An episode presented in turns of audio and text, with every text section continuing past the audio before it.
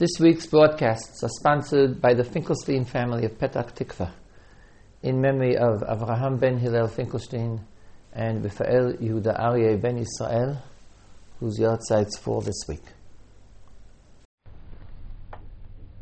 This is KMTT. Today, on Mondays, we have a shir of Harav Binyamin Tavori, who this year will be examining different responses, Shalot Tshuvot, from the major ones from the 18th and 19th century. Harav.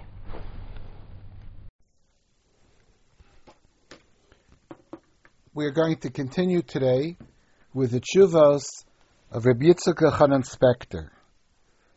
Last week I mentioned that the new volume of Chuvos recently came out. Chuvos that were found and not printed or printed in journals that were assembled by Machon Yerushalayim in conjunction with Yeshiva University, which of course is named the Yeshiva, Yeshiva's Rabbi Yitzchak Elchanan is named for Rabbi Yitzchak Elchanan. In the introduction to the volume, Machon Yerushalayim wrote that they plan to print all the Sfarim of Rabbi Yitzchak Elchanan in a newer, more modern edition, together with all kinds of uh, comments made by Gdolei Yisrael throughout the ages since Rabbi Yitzchak Elchanan in the library of, Yeshiv, of Yeshivat which I use, I did not find the new edition, a new edition of Be'er Yitzchak. I'm not sure if it came out yet or not. But in the meantime, we'll still use the ish, the volume of Be'er Yitzchak of Rabbi Hanan that was printed many years ago and has no uh, notes at all, no uh, footnotes and no comments in Tshuva number Chaf of our Chaim, Rabbi Yitzchak was asked a question which comes up very often today in many, many shuls. A person came to shul late on a day where they were davening, where there was shachris and musaf. The person came to the shul when the when the congregation was up to musaf, but he had not davened shachris. Should he daven musaf with the community, and then afterwards daven shachris by himself in order to fulfill the uh, of Tefillah B'tzibur. The question posits the assumption that nothing should be done before you daven shachris. In terms of the karban hatamid, shachris is parallel to the karban tamid. We know that you karban tamid opens the morning in the Beis Hamikdash, and nothing should be done before the karban tamid. And here, what you're going to do is bring the karban musaf, as it were, before the karban tamid, as it were, or tefillah shachris. This tshuva has three anafim in it, three sections. The first section, he already explains what his decision was. And he begins right away by saying that I think you should daven musaf with the community, even if you did not daven shachris yet. The fact is that you should not do anything before Tfilah Shachris, he says that's a din lechatchila. But b'di'eved, it is kasher if you brought the karban tamid after the karban musaf, and therefore they did not say that you could not have musaf before shachris because it's not ma'akev even in karbanos. And he brings a proof to that. And then he says, no matter what, even if you're really not allowed to do anything before the karban tamid, certainly if you did, the karban would be accepted. Therefore, he explains that he feels that you should daven musaf with the community and only afterwards daven shachris by yourself. In the second anaf, he quotes Yerushalmi, and here there he suggests a pshat and Yerushalmi and then rejects it. The Yerushalmi has a case when a person came had already davened shachris. He came to shul, and he saw they were davening musaf. You should daven musaf with the community. However, if he did not daven shachris, and they were davening musaf, so the Yerushalmi says, if he knows that he'll begin and continue and finish in order to answer Amen, then he should daven. If not, then he should not daven with him. And then the Yerushalmi discusses which Amen we're talking about. So he said, at first glance, there's a distinction between the first case and the second case. In the first case, where he davened Shachris already, and now he's davening Musaf, there's no stipulation how far he has to continue to catch up to the tzibur. It doesn't say that if he, fin- he has to finish, etc.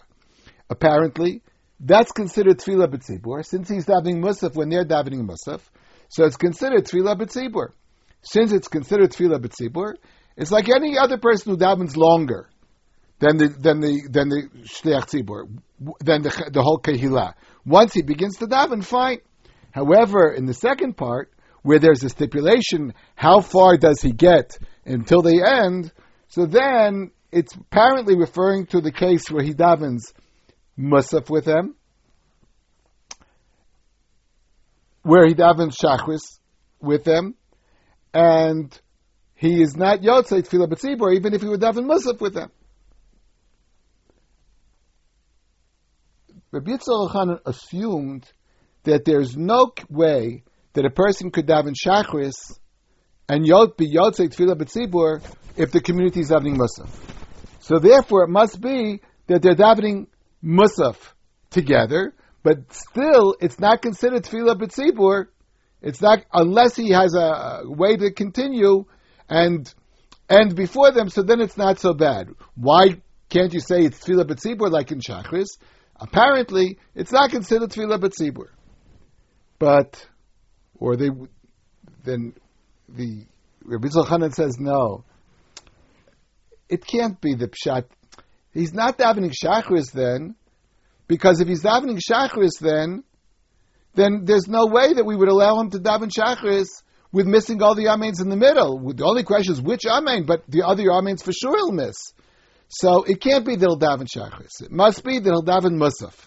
So if he davens musaf with them, still there's a condition that he allowed to do it only if he hears the amen. In shachris, there's no such condition. That's the way Rabbi Zolchanan suggests Shat in Yerushalmi. In Anaf Gimel, he has a discussion whether it's best, whether women are chayiv in tefillah samusafim. We've discussed this already in connection with Rabbi Akiva Eiger, who quoted the Besamim Rosh, that women are exempt from musaf because it's only because of karbanos, and women are exempt from karbanos. He quotes it slach, to know Yehuda as saying that women are pata from musaf because it's a mitzvah sasesha man grama, the only reason women are chayiv in other tefillahs is because the Gemara says in Brachas Nafchaf Amud Beis that it's rachamei, but since Musaf is not rachamei, it's kabanas. Women are exempt as a mitzvah to say shazman grama. Rabbi Yitzchak Chana, like many other achronim, uh, debate this point. However, the bottom line is what I'd like to quote. The bottom line, Rabbi Yitzchak Chanan says, La I see that if you cannot daven with a minyan later, then you should have a musaf and daven shachris. However, he said this is clear to him on Shabbos and Yantif. If you walk into shul late on Shabbos or Yantif, then you should have, and you missed shachris, you should have musaf before shachris. He says on a regular weekday, where let's say Rosh Chodesh, when there's a musaf, there he's not so convinced because since Shmona Esrei of Shachris has 18 or 19 brachas, Musaf only has seven brachas, maybe the first Shemana Esrei of Shachris is more Mikudash. And we have a din that Mikudash takes precedence over other requirements, other values. And therefore, on a regular day, he's not 100% sure. He did not say that it's not true, he just said you would have to think about it more. But in the bottom line, Rabbi Tzolchanan said if you daven Musaf before Shachris is the best way to fulfill Tefillah B'tzibur, even though it means you daven Musaf before Shachris. Interesting to note that Reb Chaim is quoted as saying something completely different. The customs of Reb Chaim, the minhag of Reb Chaim, were collected and printed in a little sefer called Halichos Hagrach. Rav Moshe Sternbuch, in his sefer called Shuvas Vanhagos, Chelik Dalit, collected many of these minhagim of the Grach, And as is the custom of Rav Sternbuch, he made comments about it. And here, in volume 4, he quotes a minig of Reb Chaim, and he said Reb Chaim felt that if you come into shul, when the community is davening Musaf, and you daven Shachris, that's still considered Tefillah B'tzibur. This is apparently completely opposed to the assumption of Rebbe Tzolchana. Reb Chaim brought a raya from the Gemara in Brachas. The Gemara there says if a person came into shul he, with and he already had davened, but he davened at home by himself. In other words, he fulfilled the mitzvah of tefillah, but he did not have the kiyum of tefillah b'tzibur. So when he goes into shul, if the community is davening, the Gemara says if he can daven tefillas nadava, then he should daven with them. Now, Reb Chaim pointed out He's davening tefillas nadava. The community is davening tefillas chova. So why is he yotze tefillah b'tzibur? It's a completely different concept of tefillah. Rav Sternbuch pointed out that this comparison of Reb Chaim requires greater analysis because when you talk about Shachris and Musaf, they're two different Shemona Esreis. They're two different halachas completely. When you talk about Tfilas Chova and Tfilas Nedava, so basically you're saying the same Shemon Esrei. You're just saying one is a Chova and one is Nadava. So Chova and Nadava, that the Gemara says go together. That is considered Tfilah B'tzibur.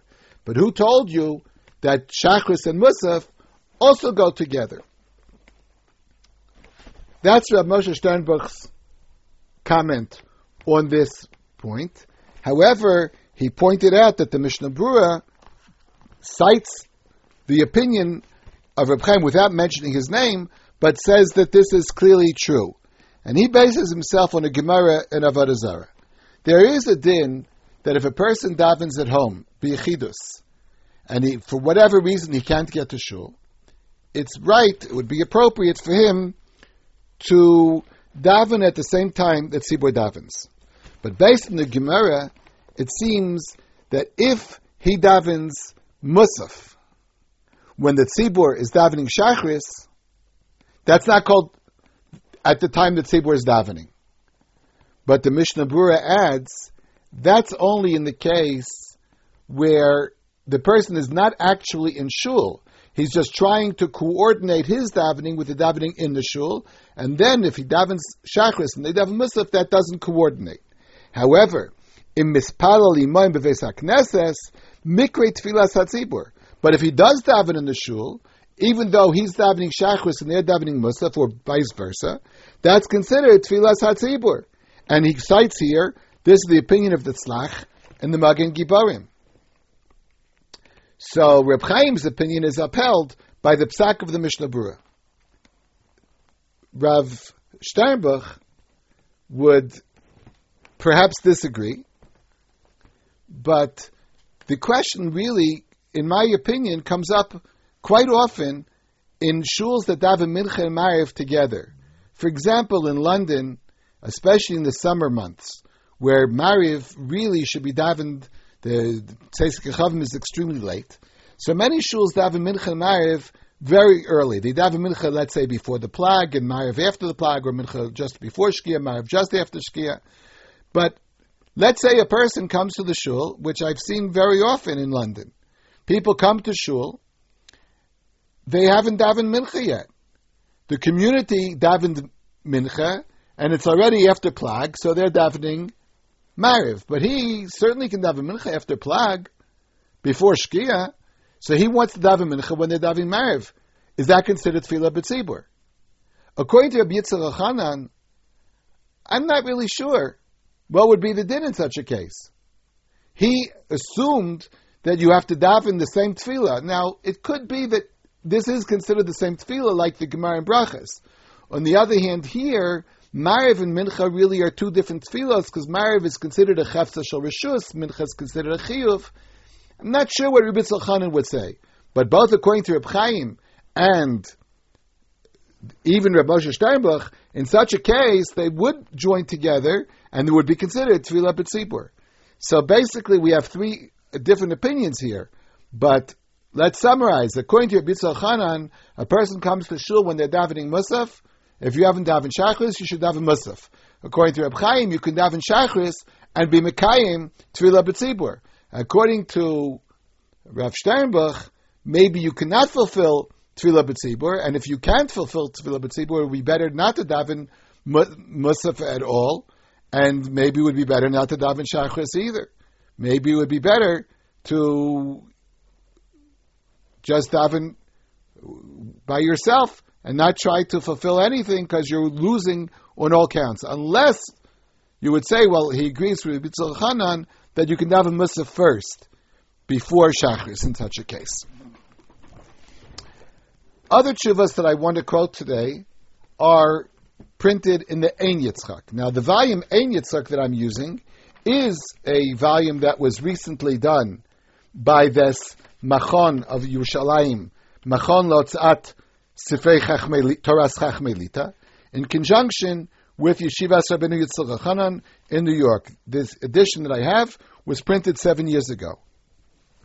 It has in it comments that they gathered from Gdolim who quoted the Ein Yitzchak, and there's a special kundris of, of Rabbi Eliezer Simcha Rabinovich, who was the Rav of Suvalk, and later was the Rav of Lomsh. His particular copy of Ein Yitzchak was found by Machon Yerushalayim, was used by Machon Yerushalayim, and they printed the comments of Rabbi Rabinowitz, Rabbi Lezer Simcha Rabinowitz, on the that were printed that were written in his particular copy of Ein Yitzchak. His uh, his uh, descendants helped Machon Yerushalayim gather these works, and one of them is today Rabbi Eliezer Simcha Weiss, who's the Rav of Kfar is also one of the um, Eniklach, one of the descendants of Rabbi Eliezer Simcha of of Lomsh of Suvalk, and he coordinated the work together with Machon Yerushalayim. In Tshuva number Bays of Orachayim, the Ein Yitzchak was asked a question about a mikveh that was done very nicely, and women used the mikveh. The women who were called Nashim Sha'ananot. Now, I don't know how to translate the word Sha'ananot. Does he mean fussy? Does he mean uh, modern? Hard to say. But the women, these women, did not want to use the mikveh because they said the mikveh was not clean when men used it as well. So they said that men cannot use the mikveh. The Rav who asked the question to Rabbi Tzolchanan said that women have no right to make such a takana. Now, there was a side discussion. How important is it for men to go to mikveh? We know there was a minhag of going to mikveh because of takanas Ezra, but that takana has been abolished. Now, it's true that it was abolished, but someone who is meticulous and wants to observe this is considered a meritorious act. He mentioned a very famous comment of the Rambam that the Rambam said, "It's true that I paskind that Takanas Ezra is no longer required, but in my whole life I never missed going to mikveh due to Takanas Ezra." And the Turk says, "Hamachmir tavalav bracha." Now, since certain people have accepted this as a custom, for them it's a neder. So, or for example, for a convert, that's a very important part of the Gerus for him to go to mikveh. It would be a din daraisa. So therefore, the Rav who wrote to Rabbi Hanan said that uh, they have no right to make such a takana.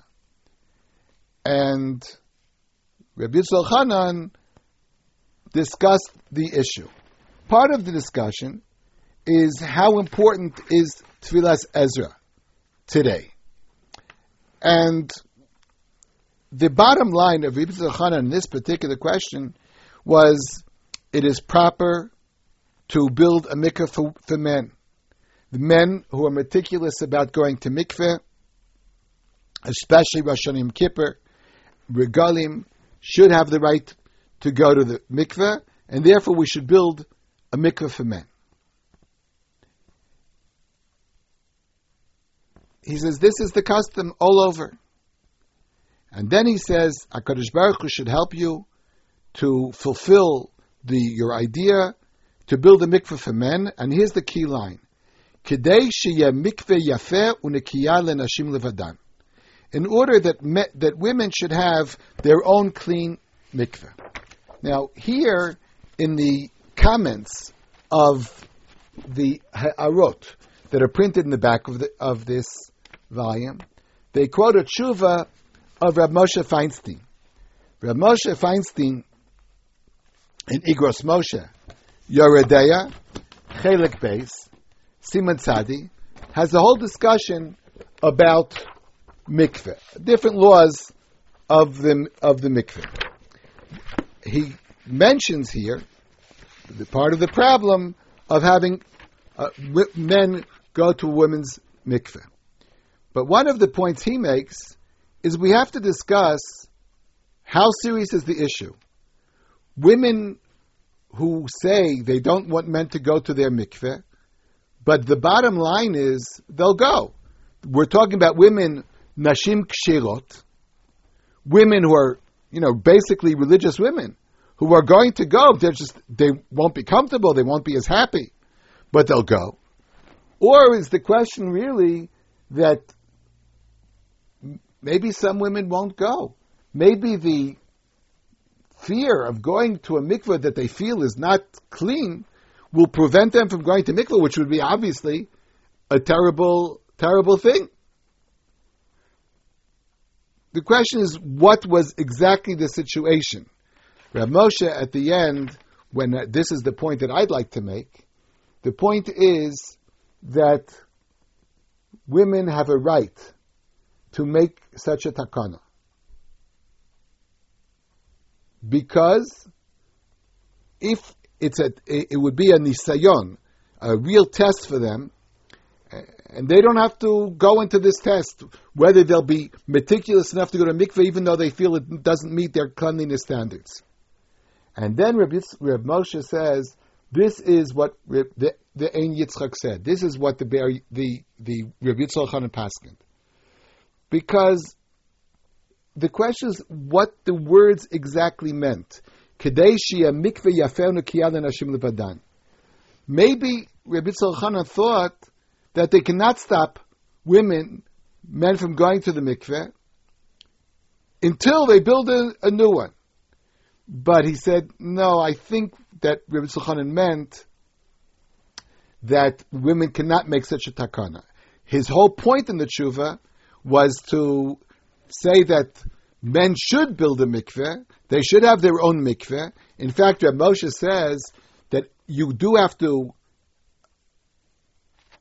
impose a community tax to build a mikveh for men, and even if a person would say that he's not going to use that mikveh, he still should be part of the community to pay for the mikveh, because it's a proper thing to have such a mikveh in a community. It's a it's a need of the community, and that's what Rabbi Tzolchanim really related to.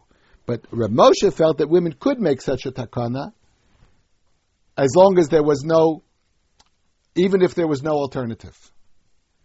Now, of course, this question has come up various times in America. I don't know, you know, the particular cases in different cities what happened, but it is interesting to see how Rabbi Tzolchanan thought such a takana, the essence of the takana would be to build a new mikveh for men.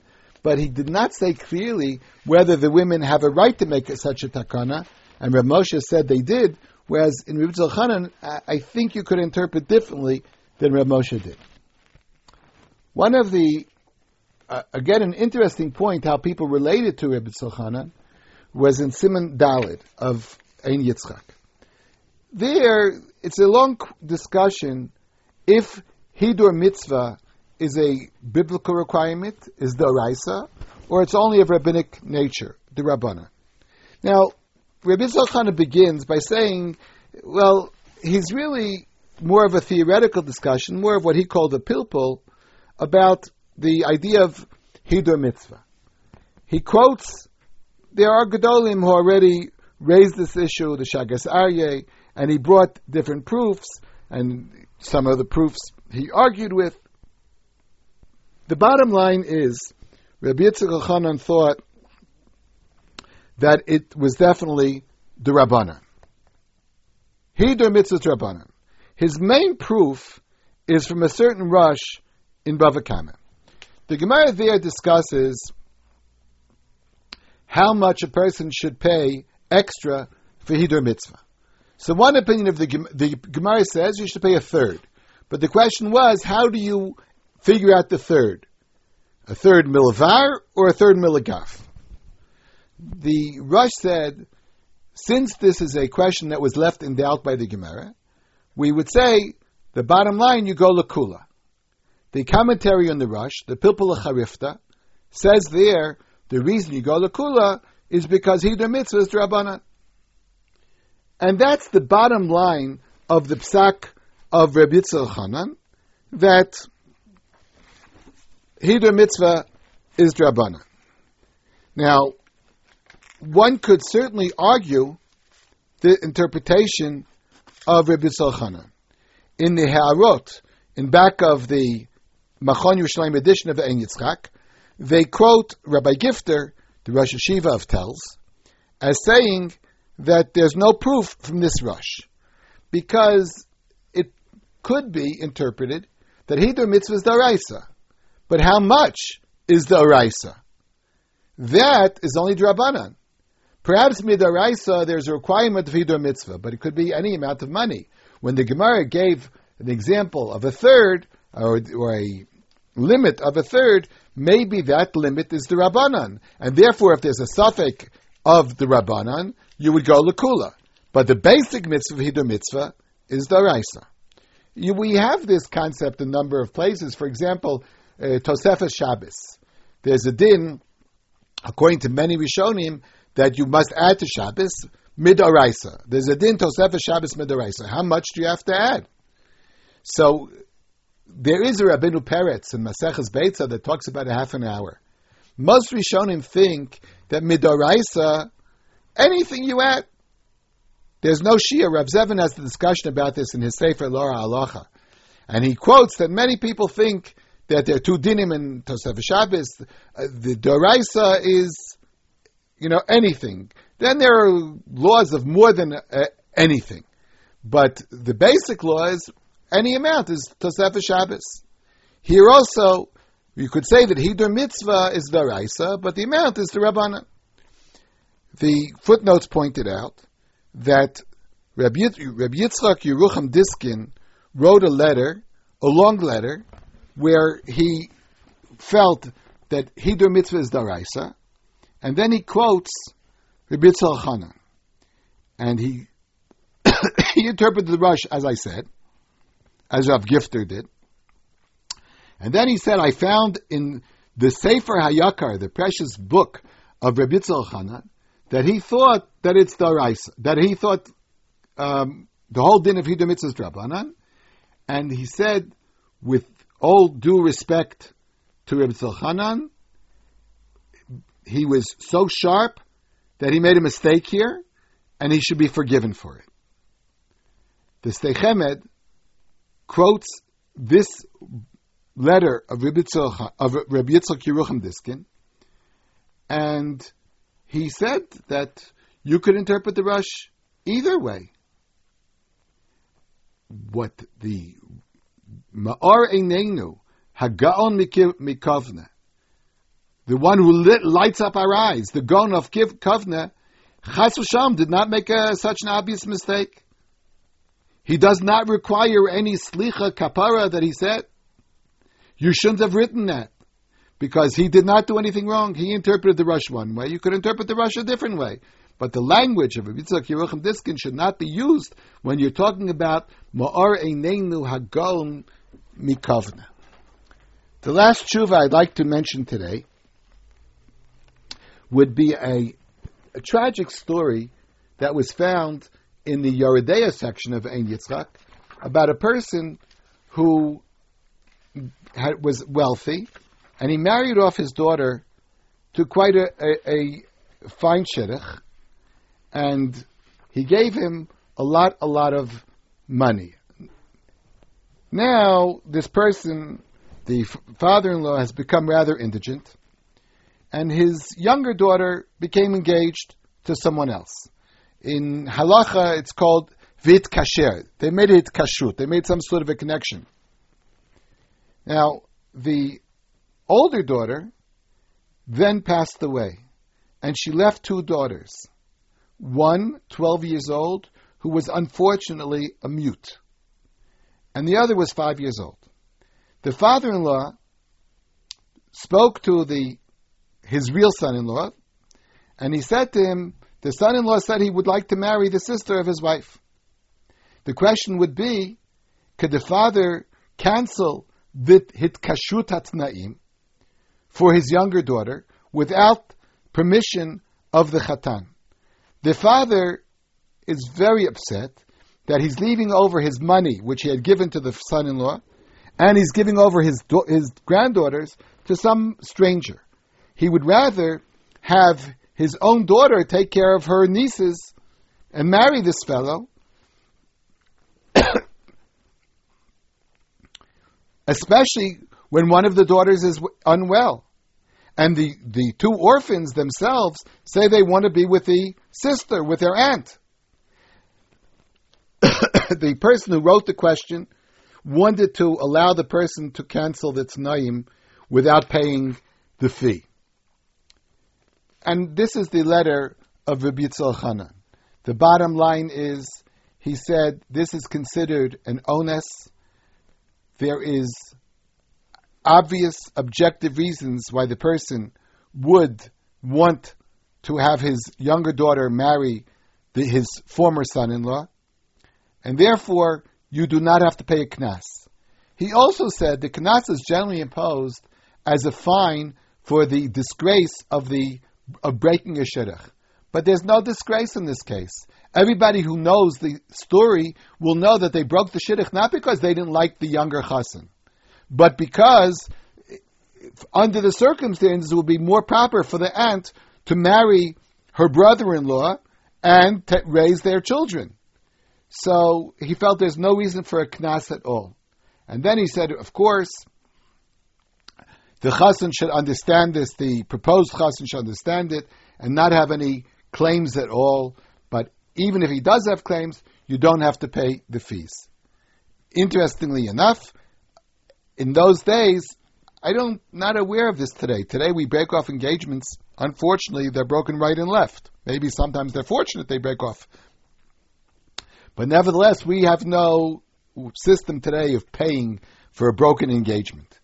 Uh, apparently, in those days, they really did pay a, certain hefty fee for breaking an engagement. And here, Rabbi Yitzchak Hanan said, in this, in this case, you don't have to do it. Interestingly enough, in the comments of Rav, Rav Rabinovich, the Rav of Suvalk and Lomza, he questioned the Umdana Demuchach. He said, is it so self-evident that you're allowed to break off a shidduch in such a case? Wouldn't you say, on the other hand, that the younger daughter would prefer marrying her husband of who had not been married before, who had no children. Is there an obvious umdana demuchach in such a case? Interestingly enough, how he questioned the psak of Chanan, but I would assume the psak of Bitzal Chanan was the one that was accepted in that, that time.